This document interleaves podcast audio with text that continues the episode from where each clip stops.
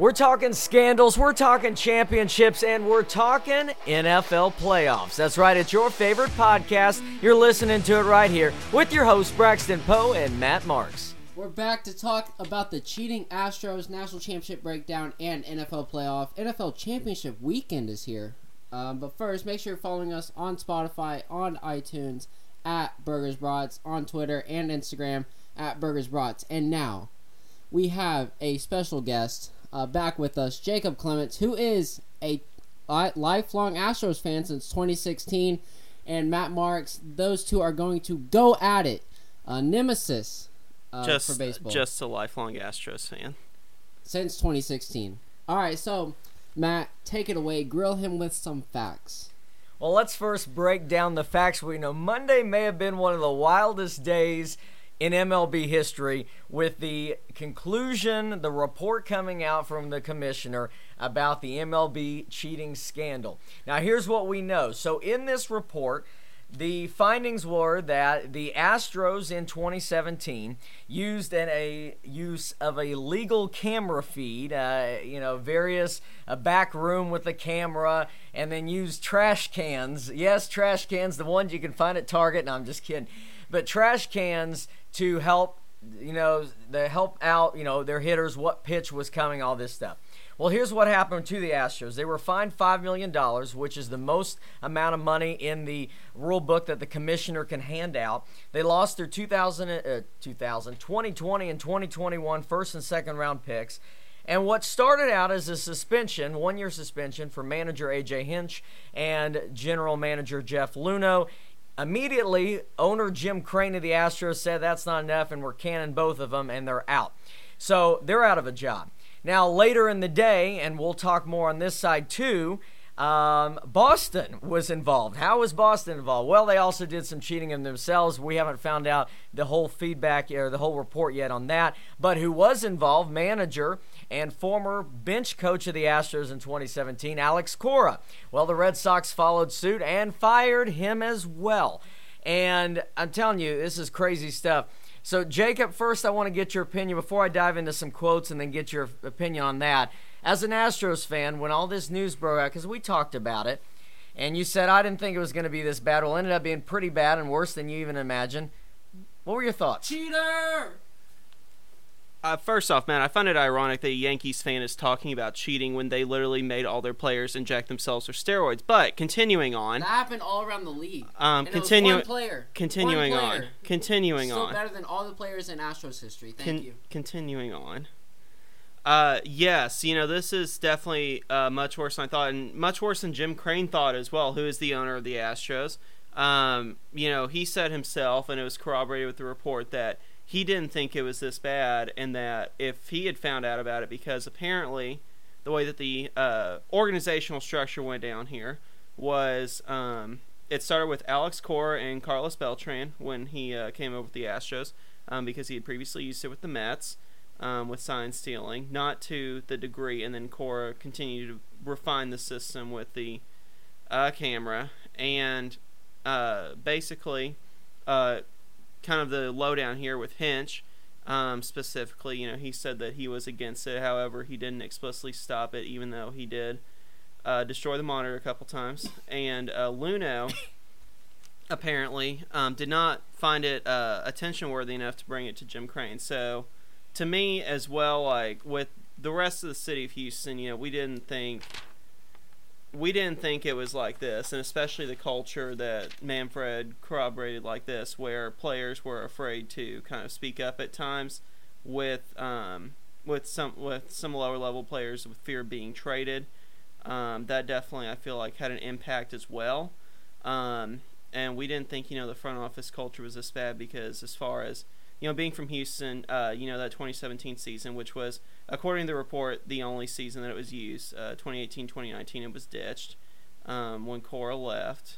Um, it it was just kind of like that was a really rough year for the city of Houston. You know with Hurricane Harvey hitting, um, you know causing millions to you know lose something and hundreds of thousands to completely lose their homes. Uh, many of my friends were personally affected, and you know we kind of rallied around the Astros because you know they you know were doing so well, and that was just kind of something that it kind of Um, and this has been kind of the consensus with me and uh, some of the rest of my Houston friends is that it's not been like we didn't think it was this bad, and we kind of uh, we kind of share the opinion of Jim Crane that we really didn't feel like like we knew the whole extent of it, and it really hurts. Well- yeah, you cheated to get a World Series. So Well, okay, so to, to break down a couple points, because you mentioned you mentioned a few things, and the first thing you mentioned about the office and the culture, and I have some quotes I want to read, uh, some things uh, from Buster Olney, Jeff Passan, some baseball writers who really do break down that Jeff Luhnow was not really a liked general manager, and in fact, the culture of the Astros was not very good. And here's a quote from Jeff Passan. He wrote the other day. Information in Manfred's report that at le- quote at least two emails sent to Luhnow informed him of replay review room sign decoding about which he did nothing. Luhnow continued to try to clear himself of responsibility while blaming player and low-level employees working with the bench coach. Now that's as he mentioned. Then he also threw in a funny line saying, "Well, you know that if he likes to throw." People under the bus. Don't let him, you know, you know, run a, you know, op- operate a tractor or something, something funny like that. But this is something else. Under Jeff Luhnow's tenure with the Astros, we have a couple of different cases. We have remember back against the Dodgers, and this was in 2017 when uh, Yuli Gurriel made fun of Yu Darvish and in fact of that of that racist incident. Now, in this article, and this was, I believe, uh, I think it was Jeff Passan's article as well. Talked or another, sorry, another article was talking about how the Astros may have kind of gone away with the suspension and kept him on the roster to kind of avoid this, whatever. But that's not the big one. How they traded from Toronto Roberto Osuna, who Osuna abused his girlfriend, right? I mean, you know, assaulted, and thought Luhnow said that bringing him the Astros would bring in positive light, but yet the Astros condone this. But in 2019, after the around the World Series, assistant general manager Brandon Taubman went to some female reporters and said, "We effing got Osuna." And then the Astros' first response was calling the female reporter mischaracterizing what she said and lie and calling her basically a liar. Jeff Luhnow uh, from what I've seen, I don't know him personally, but from the stories I've seen on ESPN and everyone that talks about him, was not really a well liked guy, didn't really treat people right, threw people under the bus, and the Astros culture not really as good as it seems.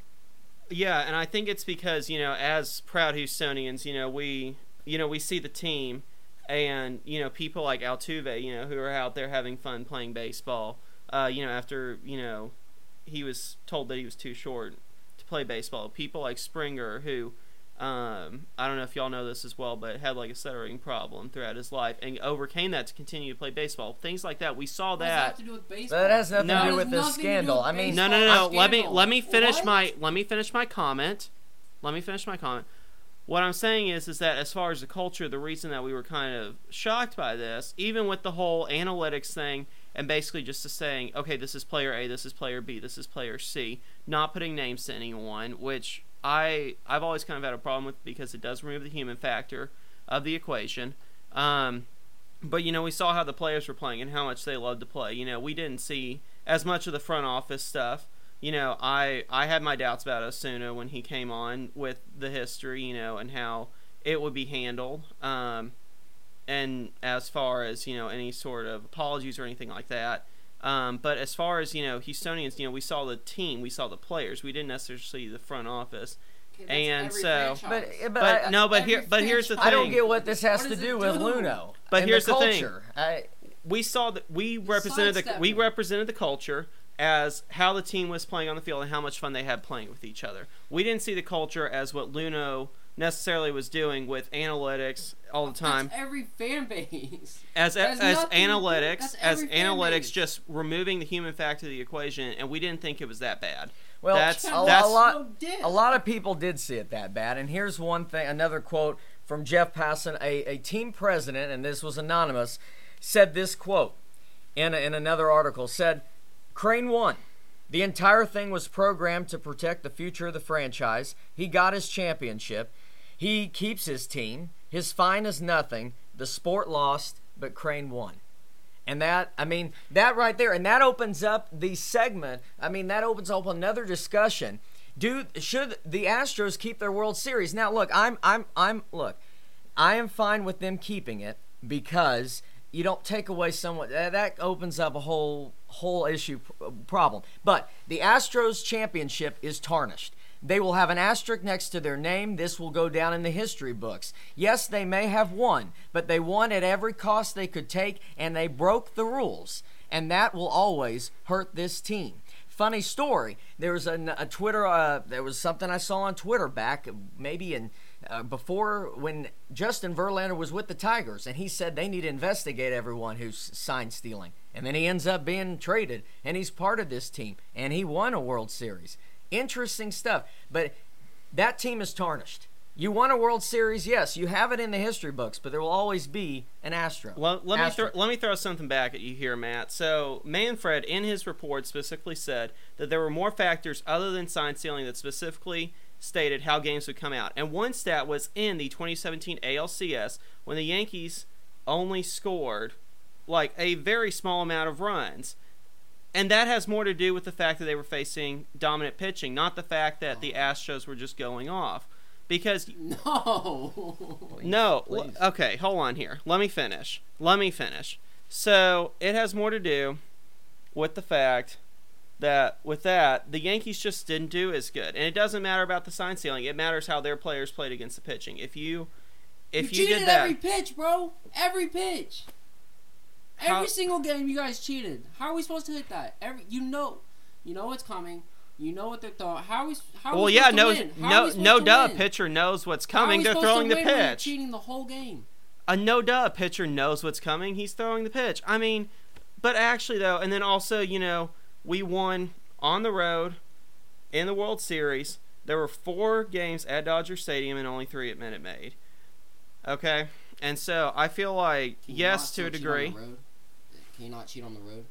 Well, the Yankees actually did try when Brandon Taubman actually caught a Yankees employee with an iPhone in center field in Minute Maid in 2017, taking pictures of Martin Maldonado signs. I would like to point that out as Did that well. ever come out, Matt?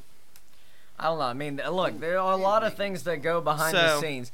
But okay, let's bring it back in real quick. And and as we're wrapping this thing up, I want to go another article that Buster Olney wrote. And this I, he brings up a good point. The article, check it out on ESPN. It's called "The Five Biggest Victims of the Astros Sign St- Stealing Scandal." And I want to mention these five real quick. First is the credibility of recent baseball history. Not gonna really talk about this. Second one is the opponents, and he mentions a couple people in this in this in this article. And please check it out. He mentions Aaron Judge, who came second to Altuve in MVP in the MVP race. He said, "Who knows?" Again, that year, if things would have changed, what would have happened? He mentions Dave Roberts. Remember, this Dodgers team went to the World Series in 2017 and lost, 2018 and lost. And Buster Olney mentions a lot of people ridiculed Dave Roberts for his in game management.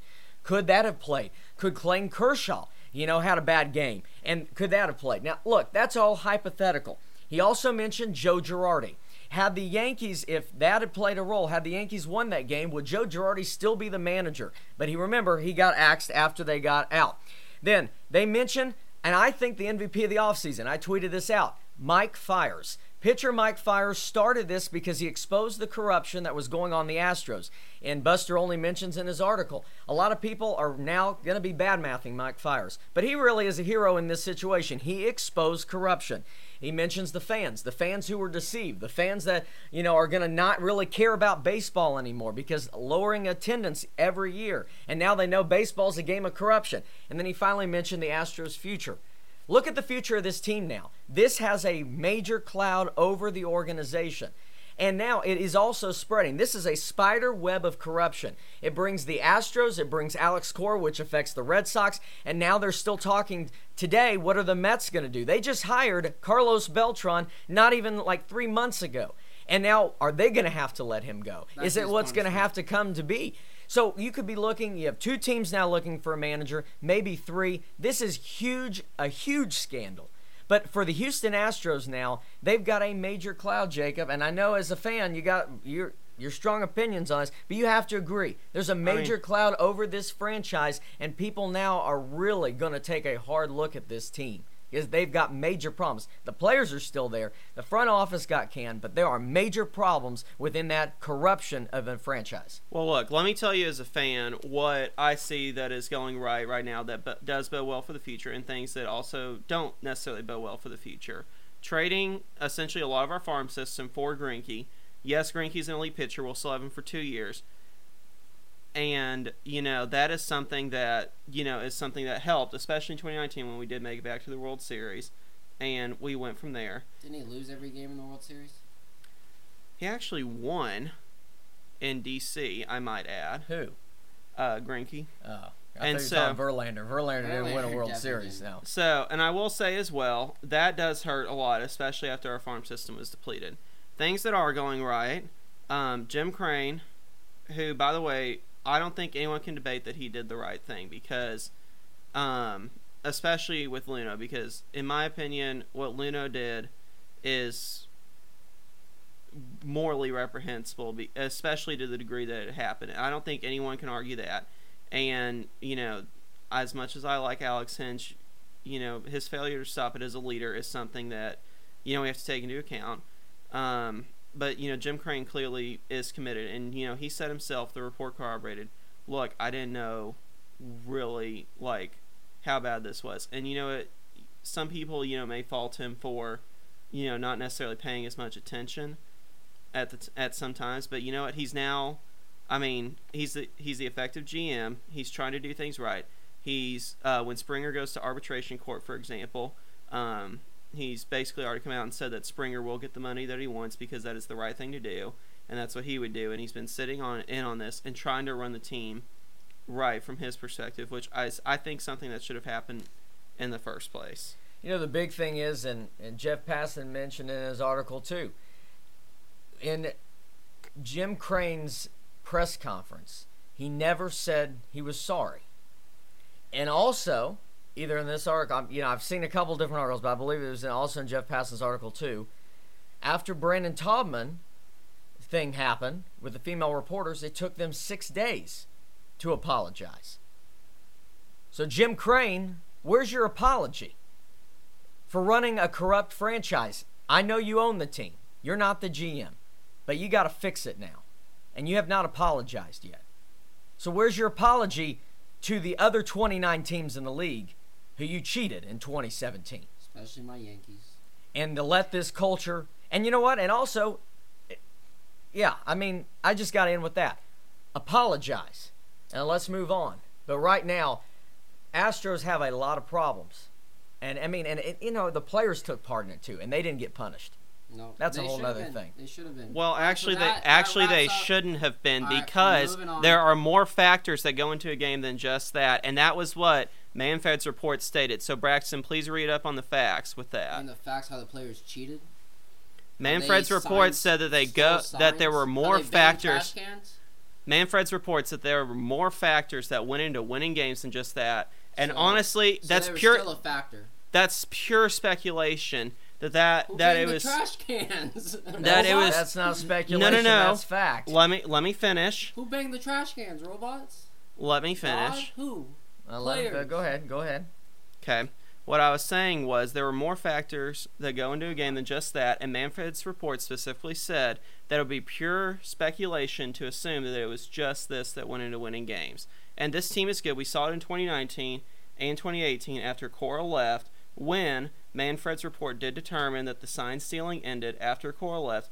We know that this team is good, and that's something that went into it with games, okay? I can't see a worse two months for a franchise than what we've seen. Losing a World Series, GM problems, this whole thing. I can't see a worse time for to be a Houston Astros fan. Or a. Houston fan in general. I mean, it is just it is it is a disaster right now, and so we'll see how this team clears up, how this team you know gets past it. Um, but the Houston Astros were discovered as cheaters, and right now they are the cheaters in the league. And we'll see with Alex Cor. I mean, Alex Cor, what suspension he still can will be handed down a suspension, even though he's not the manager of the Red Sox. And we'll see. Carlos Beltran will not be, but he may still get fired. So there's a lot still going to happen. We want to hear it. Let us know on Burgers and Brats your thoughts because this is one of the this is a scan a great off-season scandal to talk about and debate. There's a lot here to debate, and I could do more of it. Braxton's like, "Come on, we got to get going. We got more to do." But We got a lot to talk about. Yeah. All right, so that was our heated Astros debate, but now let's talk about a champion who did not cheat to win. LSU defeated Clemson Monday night, 42 to 25. Clemson goes up uh, to start the game. Lawrence, Clemson, they're looking sharp. We're like, what? Where's this LSU team? They show up and they show out. Burrow, 463 yards, five touchdowns. Chase, 229 yards, two touchdowns. That that game was good, Matt. It it was a really good game until LSU just took it away, uh, starting end of the third.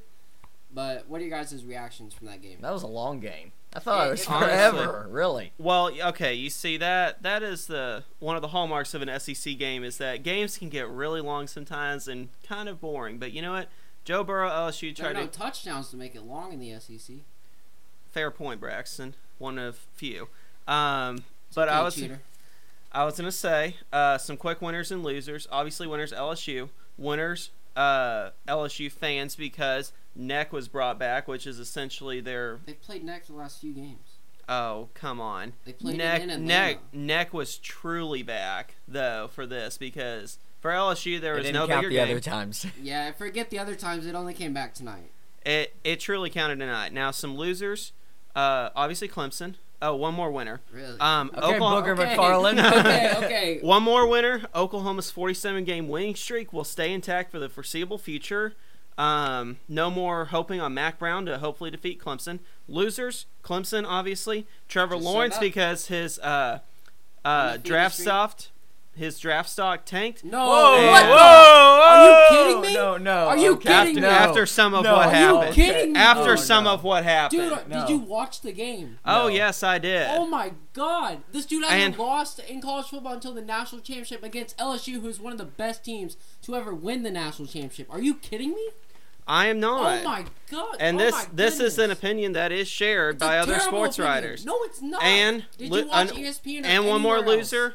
One more loser. Bourbon Street. Bourbon Street really took an L that night. How was it? I don't know L? how that happened. Everyone who is on Bourbon Street had a dub. The Bourbon hometown Street- team won. Bourbon Street, as far as a street in general, just an L. That place was wrecked. I don't It's know if y'all saw the wrecked. photos from Barstool, but that thing was especially wrecked in the morning. But great celebration for LSU, Hey, great win. How is an L when the home team wins and then they celebrate on their own street? Uh, I said the physical street took an L, Bro, not. the street looks the exact same. oh, Have you ever come been on. to Bourbon Street? Oh, I have. I was actually born in Louisiana. Braxton. Oh, so on Bourbon Street? Okay. Alright, so Tre- Trevor Lawrence took the first loss of his career, and it was in a national championship game. That is and the uh, dude still balled out. That's a hot take. That really isn't even a take. That's wrong. I mean, that draft stock can't take a hit. That's his first loss, and it's a national championship game, and it wasn't a blowout. One of the best teams to ever win a national championship they played too. Okay, but look at the ACC. Clemson's biggest challenger this year, the only game that they even came close to losing, is against Mack Okay, Brown. I'll say who, that about- who is a co- who literally just came back to the ACC. Okay, and Trevor Lawrence, when faced with that dominating LSU defense, we saw that he made a lot of high went passes. up 10 nothing, bro. He made a he They started to up make a lot of high passes. He was inaccurate at times. Is it his fault? His defense couldn't stop anyone? No. I mean, that's not his fault. But what I am saying is that his passing skills, especially when he got back to twenty-eight to twenty-five. You can have a you can be the dominant team in a weak conference, but still have a bad quarterback. Trevor Lawrence has done great. This the conference is weak, but if he's dominating, he's still a dominating player. and we saw what happened when and Braxton actually tweeted this out as well. What happens when Trevor Lawrence and Clemson I faces said a dominant Clemson, defense? not Trevor Lawrence. But okay, Clemson. Me and Matt have talked about this all year. They have played a terrible schedule. ACC is the weakest conference. But Trevor Lawrence did not have a great first half. But the second half of the season, the dude has been balling out.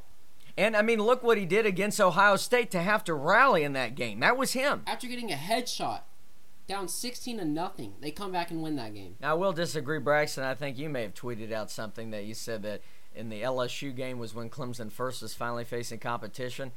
Ohio No. State was good All right, competition. they were a and- good competition, but Okay. they, I, I said this on the podcast. They had a month to prepare for Ohio State, and anything can happen then. Ohio State can come out cold. You saw what happened with OU. Their defense didn't look as good. Jalen did not look as good after a month off. but I will say Ohio State was first, No, a yes. real test Right, competition. So Yes. I want to, you know, right. clarify. With you limited know. time, I mean. Okay. Right. But but yeah, no. But Trevor Lawrence, there's no hit on the draft stock. I mean, uh, even the draft stock's even going up after Oh, for sure after this season. He's going number one next year. so So I want to ask this guy this question. This was on ESPN stuff. I know I know what Clem, Clements is going to say now, but who has the bet? Who will have the better career, or who will have the longer career? Burrow's twenty three. Trevor Lawrence is twenty one. Who will have the better overall career in the NFL? you know, I think I've got. I think I really have to actually. This is tough. I'm gonna go Joe Burrow. Now I know if he goes to Cincinnati, I'm so sorry for him. Um, but I, I think Joe Burrow really. I mean, he's electric. You give him the wide receivers, he's electric. I'm gonna go Burrow. He'll have AJ Green, Joe Mixon, uh, Tyler Boyd, uh, some others. See who else they get in the draft. But yeah, I, I've got to go Burrow right now. I'm going Burrow. I don't know why I'm going Burrow. Uh, I'm gonna go Burrow. I'm gonna say that, especially you know when he adjusts to the NFL in Cincinnati, you know he may take a little bit of a hit, especially because number one at Cincinnati and number two he would be a rookie in the NFL. Um, so definitely you know he may take a little bit of a hit there. Um, but as far as better overall career, I feel like Burrow is more suited, and Burrow, especially once he gets on with a contender in the NFL after he's done in Cincinnati, if Cincinnati doesn't become a contender. Um, Burrow definitely, I think, will have the better career. Um, so I want to ask you guys this after the game. Uh, Odell Beckham was seen handing cash to uh, LSU players. LSU came out and said it was fake, wasn't real cash, and then Joe Burrow the next day, or uh, a few days later, goes on uh, Barstool and says it was real cash. So, what are your guys' thoughts on that? Well, Joe Burrow now has put the LSU AD in hot water because it was the AD who came out and said that. So now your AD lied. Um, yeah, it's not a good look, but is it his problem? No. Uh, but LSU's now got to figure out and answer that problem. So yeah, that's that's trouble for LSU to deal with. I mean, as far obviously as far as NCAA regulations, you know, that's a huge trouble. Even with you know them announcing that um, they're you know going to definitely start looking into paying players, which means the NCAA will do nothing, um, as they always usually do in these scenarios. Um, honestly, though, as far as people in Louisiana, I don't think they're really going to care. I'm pretty sure half of them are still kind of hungover, and the other and they're all excited about winning a national championship. Well, obviously they're not going to care. It's their So- team and Odell. But here's some. So the players don't get paid, but here's how much the coaches are making. So after that win, uh, Coach O got five hundred thousand dollars in bonuses and ends the season with one point seven seven five million in on-field bonuses. And Dabo made a six hundred thousand dollar bonus uh, over the season, and he's totaled over four point eight million dollars in bonuses. So it's a lot of money. Uh, play, payers should be played, but I don't know if Odell should have been handing out straight cash like that. No, that was terrible. And if you're a compliance guy or anybody working where LSU, you're like, oh my gosh, no. Terrible. Wait, LSU has a compliance department? I remember the whole basketball thing. There's a lot there with LSU. You can Oh, talk when. Ben Simmons was enrolled in one online class that he never actually did any work for. Uh, yeah, yeah. Hey, maybe LSU cheated with the Astros. Maybe. All right, so uh, that's our national championship breakdown. Moving to on this day in history.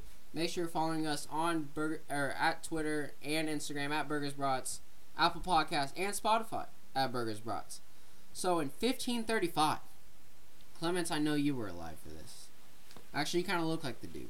All right, so Henry VIII uh, declares head of church declares himself the head of Church of England.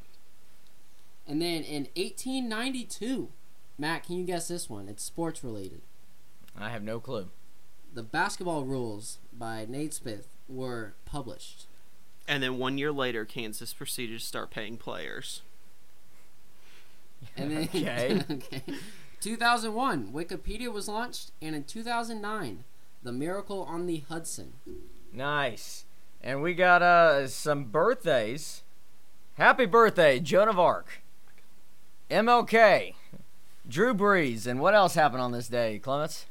In 1967, the first World NFL AFL Championship, later known as the Super Bowl, Hey. was played Nice. in Los Angeles between the Green Bay Packers and the Kansas City Chiefs. there you which go. we could get a rematch. We'll talk We- about that later in the episode. State Farm.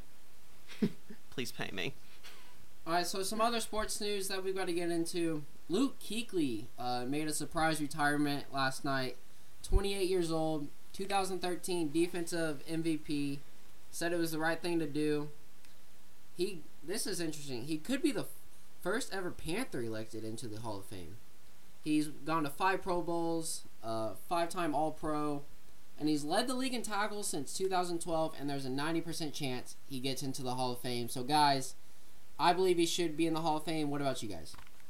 Yeah, I mean he's a great player, and you know it's shocking how young he's retiring. But look at look at the sport with the concussions and everything. Get out while you can, you know, on, on your on your own will. And obviously a very tough decision for him because he it's a sport he's played his whole life. He's gonna miss it, um, but he's making the right decision for Great himself. Great player. Great player. Amazing, per- amazing player, amazing person. Definitely deserves to be in the Hall of Fame, and definitely wish him the best of luck in his future career, and hope that um, he still retains good health from even after football. All right, so another player who retired, tight end Antonio Gates. Uh, honestly, he's one of the best ever tight ends. He's up there, top three ever. 16 seasons, undrafted, eight Pro Bowls, and he never played football in college. That this dude had a remarkable career. As being a Bronco fan, I got to watch him play a lot, and we cannot stop him. So I think he should be in the Hall of Fame. Great, great tight end, one of the best, for sure. And then Larry Fitzgerald um, says he will return for his 17th season, so maybe uh, that or that'll help for Kyler Murray, and maybe he'll be able to pair with CeeDee Lamb. Should be a dynamic duo. Jason Garrett interviews for the Giants, uh, well, offense coordinator position. Matt, would you like to see him in New York? Sure, and then they'll be good, and it'll just be a laughing joke. So yeah, I'm, I'm all for it. Give Jer- give uh, Jason Garrett a job. I'm all for it. All right, and then Wednesday, next Wednesday, Matt, Zion returns against the Spurs. What are we expecting from him? Oh, returns. You mean makes his debut? Makes we his finally get to see him. I mean, I you know can't expect too much early on. I mean, we're gonna see some really explosion and uh, some cool uh, dunks and things like that. I'm sure early on, but again, give him some time. He's come back, you know, from major, major, uh, you know, foot issues and things like that. So, I think he goes off for 20. all right, we'll see. I'm not making any predictions, but it will be cool to see. Yeah, I'm excited to see him play. And then something that may uh, make people hate Joe Burrow when he gets drafted number one to Cincinnati. He says he hates Skyline chili. You guys ever had Skyline chili? I have not. It doesn't sound as good as Texas chili. Well, anything's better than Texas chili, except Skyline chili. False. False. Skyline chili is the worst thing you will ever have in your life. It don't ever try it. Trust me, it's terrible. So I'm with Joe Burrow on that one. We apologize to everyone listening that might be associated with Skyline Chili. Uh, you can email us at Braxton Poe at. We we also apologize uh, for Braxton to Texans everywhere as he has just offended all of us. So please give him a little bit of leeway, but not too much. Alaska's a better state than Texas. and you can email him at Braxton Poe. Please hi, how DM are, him at Burgers Brats. how are your Houston um, teams doing this year, Clements? All right, so yeah, never try Skyline chili, and that is our sports updates. Next, moving into NFL Championship weekend, uh, Tennessee hand, heads to uh, Arrowhead to face Patrick Mahomes and that electric offense. Uh, Kansas City is a seven-point favorite. Tennessee's five and one against the spread the past six meetings with Kansas. Kansas is six zero and one the last seven overall. Derrick Henry's averaging six point eight yards per carry in the playoff. Matt, who's winning this game? Kansas City. Big? Do they cover? It will be close. It will probably be within seven. That's what I'm saying. It'll be a close game. Matt, let me tell you this. All right. Tennessee won the first meeting this year, 35-32. Patrick Mahomes had over 400 yards, five touchdowns. They played a great game, and they still lost. The pat or they we have had seven um, championship game rematches over the past five years, and the winner of the first game has won uh, six of those times, and the only loss was when the Saints were screwed against the Rams. So there's an asterisk at that one. Does that change your pick? No, Kansas City, baby. All right, Clements. Uh, I got to go Kansas City for two reasons here. One, I believe Mahomes is the more dominant quarterback. Uh, Kansas City, even with their defense, um, is still Okay. the more dominant team. Listen to this: um, Tannehill versus Brady, Tannehill versus Lamar. Uh, who won that game? Who won those? Tennessee did both win them, but I feel like this is going to be like a Jags uh, when they made the AFC Championship type scenario. They're going to run into Kansas City, uh, get going to the meat grinder, and uh, Mahomes and company will come out with the win on this. And then also, as much as it pains me to root for Kansas City, considering that they beat my Texans, um, I cannot in good conscience root for the Titans after Bud Adams ripped them away. Uh, Okay, from so Houston? I've got And so, I'm therefore, actually- Kansas City, I think they'll win by 14. Matt. Don't hate me on this. I'm going Tennessee. Okay. I'm going Tennessee to win. Tannehill beat Tom Brady on the road. He beat Lamar Jackson and the Ravens on the road. Why can't he beat Patrick Mahomes and the Chiefs on the road? Why not? Hand the ball to Derrick Henry. Go for the trifecta. He's averaging nine yards per carry. Go for the trifecta. Why not? I mean, America doesn't want to see it. Uh, most people don't want to see it, but I've got Tennessee winning. The seven rematches thing, it, it got me. All right, and then this next game, uh, NFC game, Green Bay at San Francisco. Uh, Aaron Rodgers returns home. San Francisco is a seven and a half point favorite. Now this is a, another rematch from Week 12 when San Francisco put the beat down on them. And here's a stat: San Francisco is seven and 19 in the past 26 games at home when favored. That's not good, Matt. That's not good at all. So, Matt, who you going with in this one? You know, Matt LaFleur has done a great job at Green Bay. And that Week 12 matchup is going to haunt him again. I'm going all San Francisco. I, uh, you know what? I'm going to go Green Bay. I feel like Aaron Rodgers will work some of his playoff magic, but I feel like it's going to be a close game. I say Green Bay wins by a field goal. Uh, th- this game is tough to pick. Uh, San Francisco, that defense though, they are legit. Uh, first in passing, second overall. They're they're leading um, even Green Bay in all stati- statistical errors, offense and defense. Uh, I, I'm I'm going San Francisco. Uh, I wouldn't be surprised if Green Bay pulls it off because I love Aaron Rodgers. I know he's been there, but I'm going San Francisco to win. Maybe if Aaron Rodgers would talk to his family, he would win another Super Bowl. I've always said that myself, yes. Maybe. Just maybe. All right, so that's our NFC or our championship weekend matchup. Next, moving into our final segment, who would we share a burger and brat with? I'm gonna share mine with Serena Williams, who won her first title in three years, and has donated the forty-three thousand dollar prize money to Australia Fire Reliefs. Um, I'm going to share mine with, uh, and I'm still heated over it, the 29 MLB teams that got screwed by the Astros. You're getting a burger on us. Everyone should, all those twenty-nine teams should get a ring. They should hand them a. Well, we're World not giving out Series. stuff to everyone. Hand but them we'll out. give out a burger. There you go. All right. Um, you know, honestly, I kind of want to just share a burger with Patrick Mahomes. I feel like he's a great guy. I feel like he's going to do great. And you know what? I kind of want to see how much ketchup he's going to put on. I'm going to share a burger with Patrick Mahomes. He does make a good point with ketchup. That is Doesn't he a- put ketchup in his mac and cheese? put ketchup on everything. kinda weird. Ketchup is good, though. Mahomes truly is a legend, though, trying to bring Whataburger to Kansas City. So I applaud him for that as well. There you go. Biggest fan right here, except not last week. That's Uh, crazy because go. In and Out was better. That's that's really weird. Wow, we're getting a big That's discussion really here. weird. Why would you want? That's a discussion for next time, I think. That'll be a good one. Well, it'll just be you and me next time, Matt.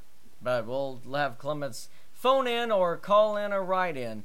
Actually, phone and call is the same thing. We'll have you write in your discussion on why In and Out is worse than Whataburger. DM us on Twitter, okay, Clements. We'll we have you blocked, but you can still send us something. Oh, I have you blocked too. Good.